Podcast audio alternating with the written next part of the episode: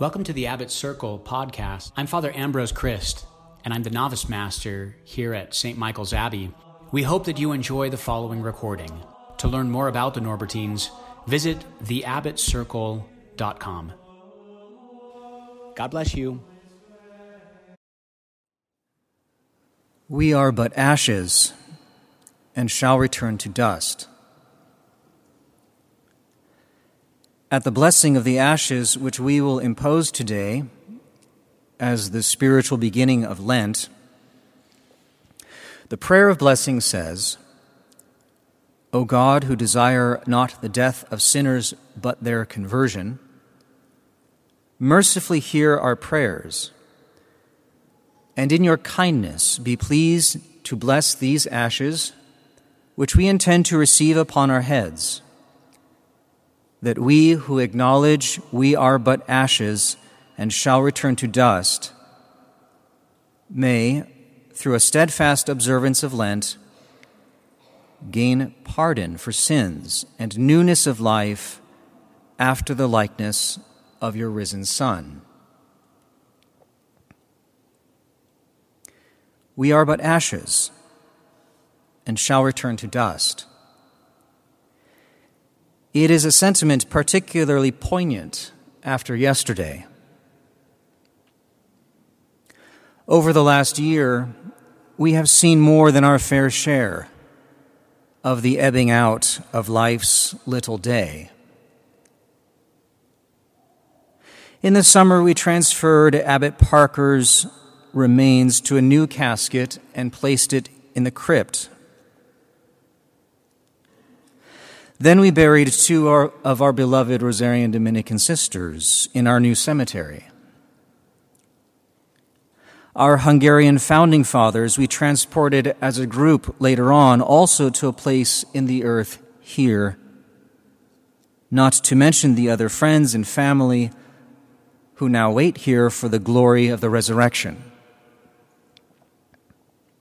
And then yesterday morning, Father Leo Celano, our first American priest, passed to his eternal reward. It's enough to provoke the somber reflection change and decay in all around I see. O thou who changest not, abide with me. It is a unique experience worth reflecting on worth looking at from the eyes of eternity. Every one of us is going to the same place.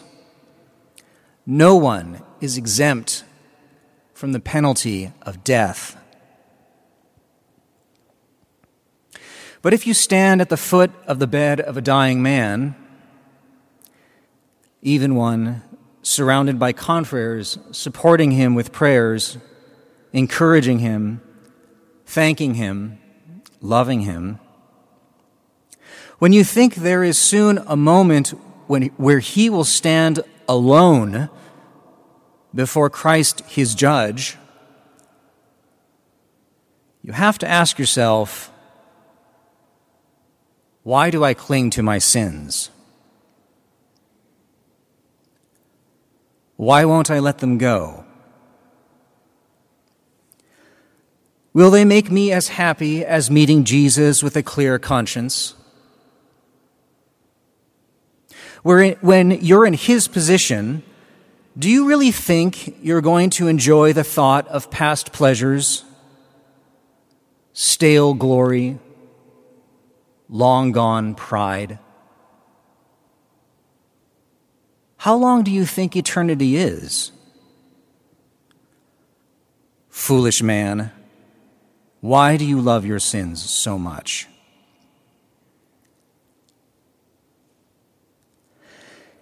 It is the soul that holds the body together. With its departure, we are but ashes and shall return to dust. And the dust returns to the earth as it once was, and the life breath returns to God who gave it. And then there is a reckoning. We must never forget that. As Thomas Celano warned us, Day of wrath, O day of mourning, see fulfilled the prophet's warning. Heaven and earth in ashes burning. The thought of that moment, that account, should be enough to inspire our repentance, our hatred for sin, our longing to be with Christ, our love for Him, our need for Him. For Brother Lawrence, the author of The Practice of the Presence of God, it was that moment of a tree losing its leaves, a seasonal decay, that set his heart on the path to what never decays.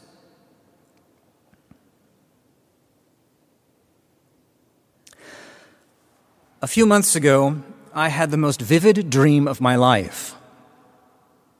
I was alone, not on earth, not in the air, but facing up, looking into a vast, roiling cloud of fire billowing red and orange plumes tinged with black. I knew for certain I was beholding the glory of God. Our God is a consuming fire. It would consume me. He would consume me. But I wanted nothing more. I prayed over and over again Lord, receive me into thy glory. I was drawing near.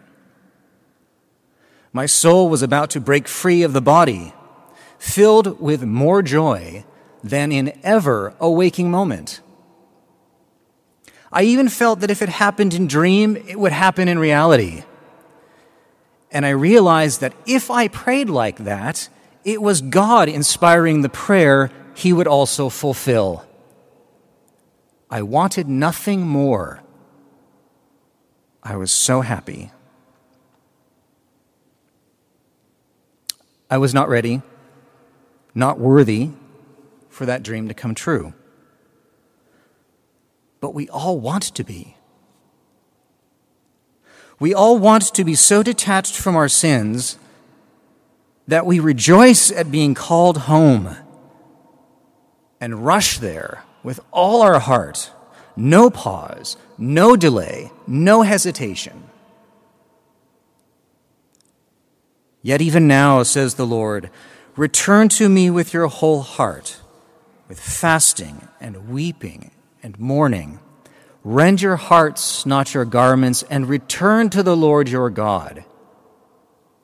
For gracious and merciful is he, slow to anger rich in kindness and relenting in punishment.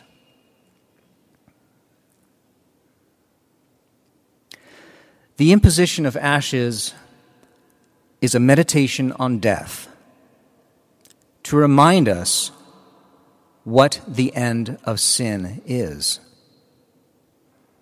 And so we embrace this holy season of repentance. We turn away from sin and we choose the God of love. So faith, hope, love remain, these three. But the greatest of these is love.